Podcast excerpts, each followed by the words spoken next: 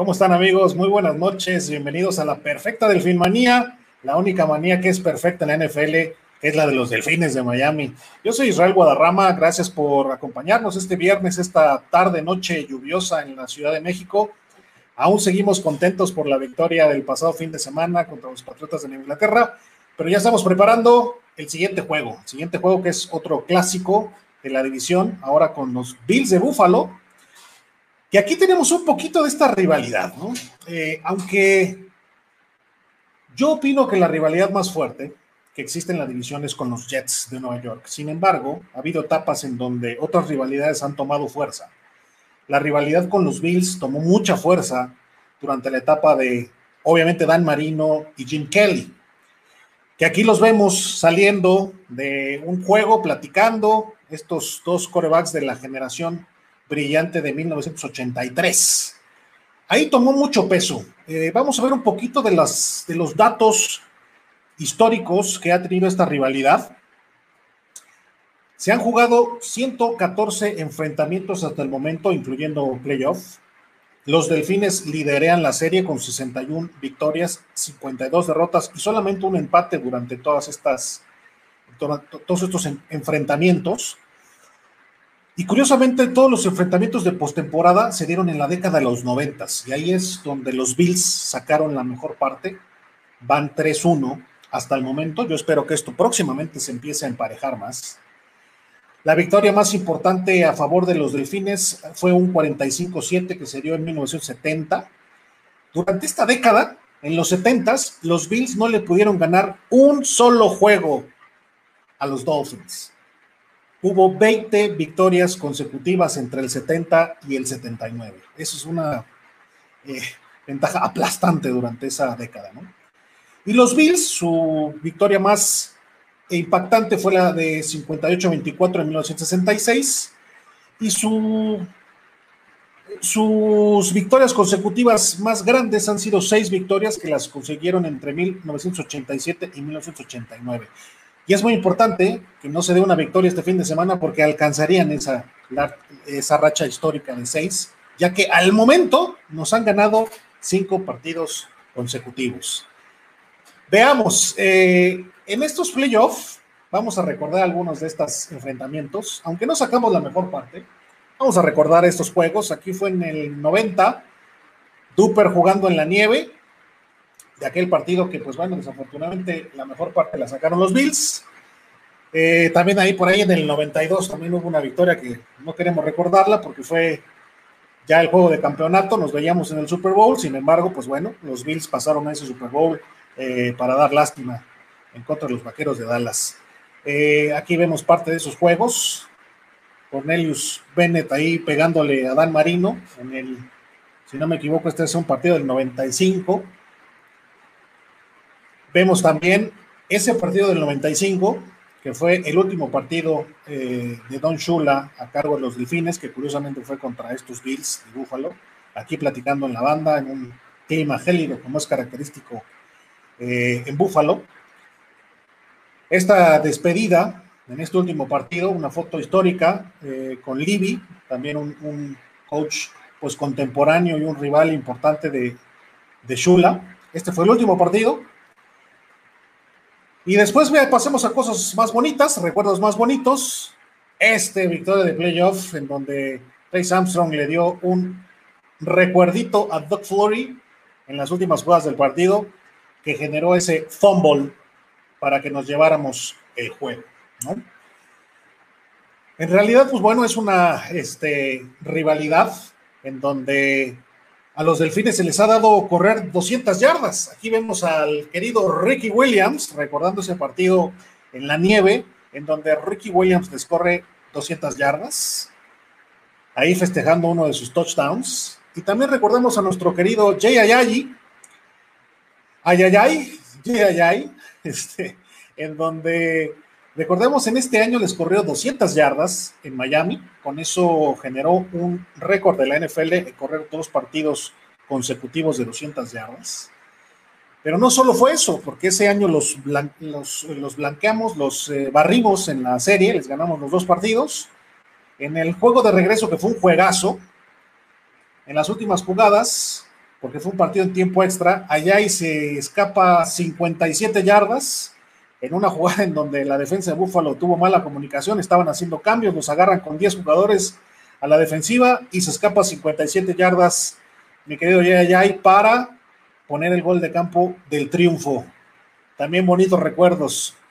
Aquí está Rosenfeld, en las épocas de Nick Saban, en donde también tuvo un juego bastante interesante, eh, teniendo como blanco favorito a Chris Chambers, donde le dimos vuelta a ese partido. También es un, bonito recuerdo de esta rivalidad.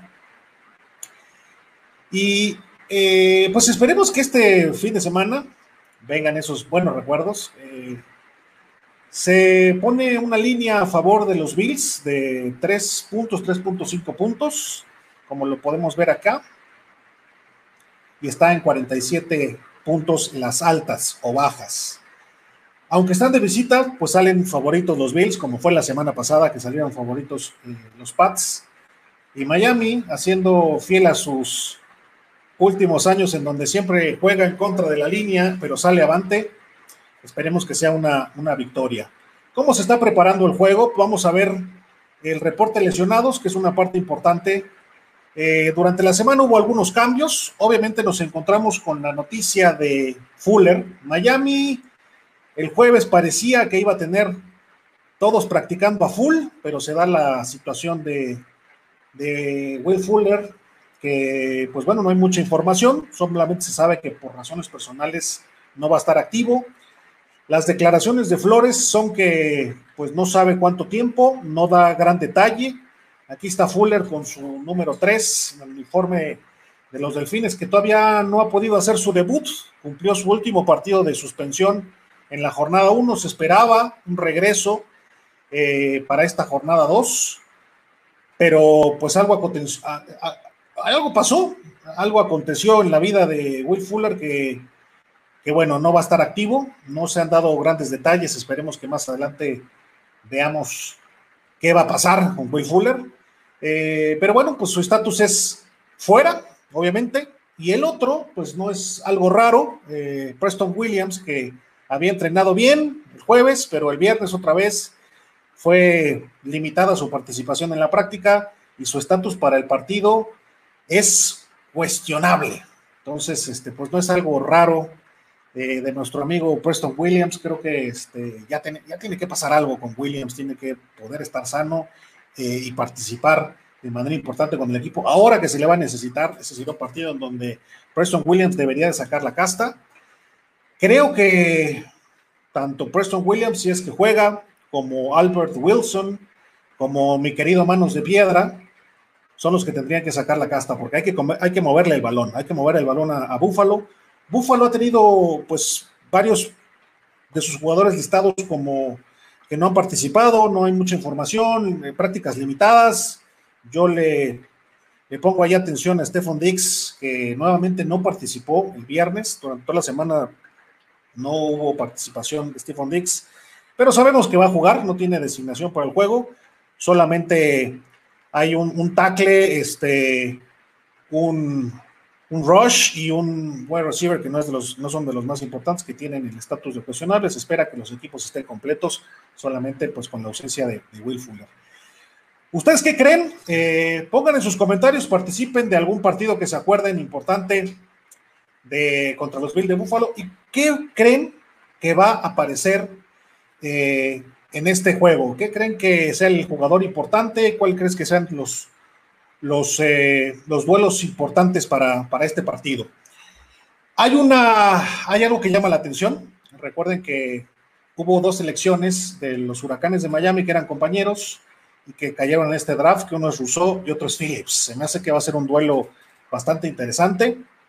Por un lado, Jason Phillips eh, no ha dado eh, juegos importantes este, hasta el momento, ni en pretemporada, ni en la jornada número uno. Rousseau estuvo luciendo un poquito en la pretemporada, dio un juego aceptable en la jornada uno.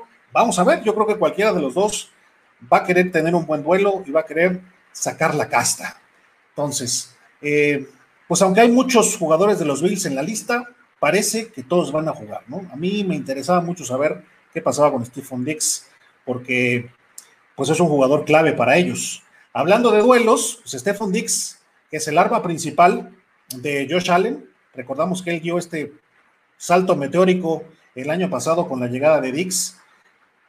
Vamos a ver qué va a pasar con, con, este duelo con el perímetro de Miami. Algo importante. Aquí está Josh Allen, el partido pasado en la jornada número uno que perdieron.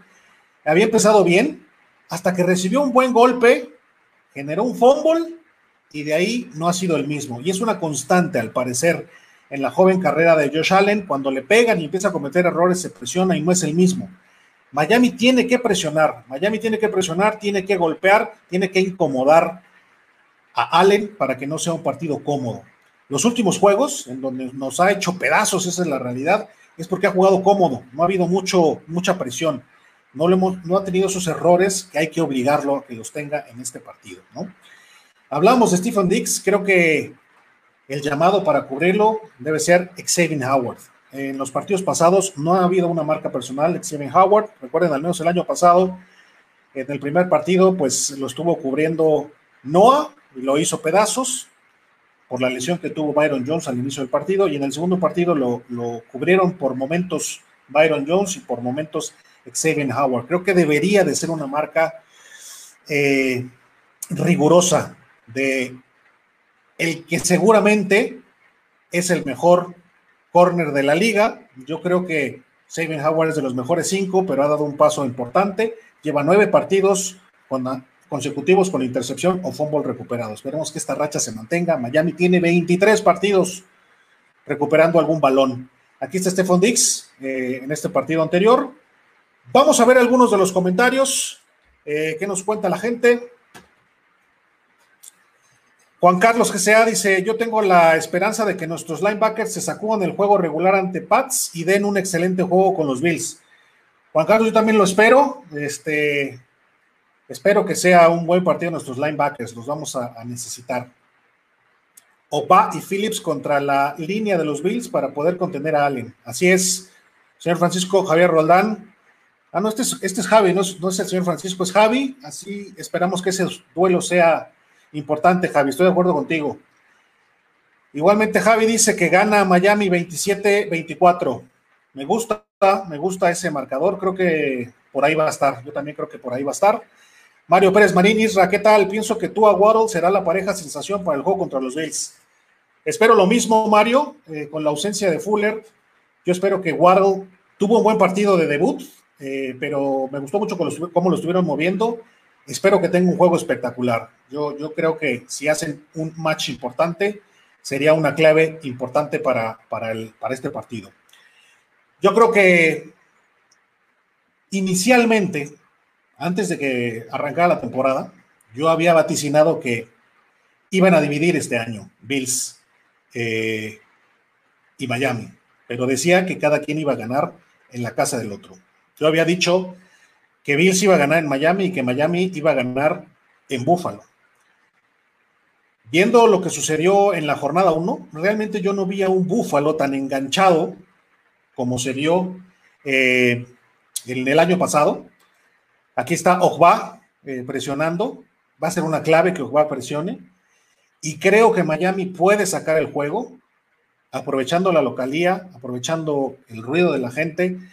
Eh, y sobre todo aprovechando esa gran oportunidad de ponerse 2 a 0 en su división y sacar una ventaja que puede ser importante.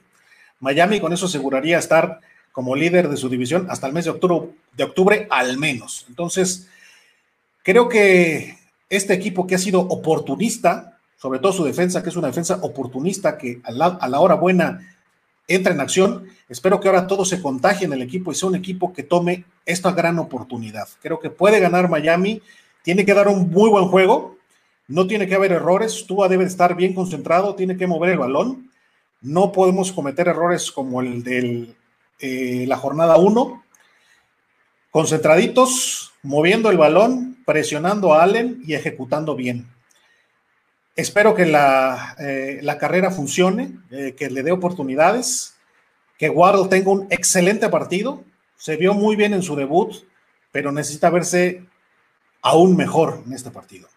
Entonces, pues veamos qué pasa. Espero que nos veamos el próximo domingo en la transmisión después del partido y que tengamos la misma sonrisa que tuvimos el domingo pasado y que estemos celebrando una segunda victoria. Muchas gracias por acompañarnos. Por favor, si aún no le das suscribir, no olvides de darle suscribir, activar la campanita para que no se pierda nada de nuestra programación regular. Tanto las videocolumnas como la, programación regular de pausa de los dos minutos, todos los días. Y ahora que estamos en temporada regular, tenemos más programación, eh, análisis, franquicias, videocolumnas, no se pierdan nada de nuestras transmisiones. Y pues que tengan un excelente inicio de fin de semana. Y como siempre, fins up, nos vemos el domingo.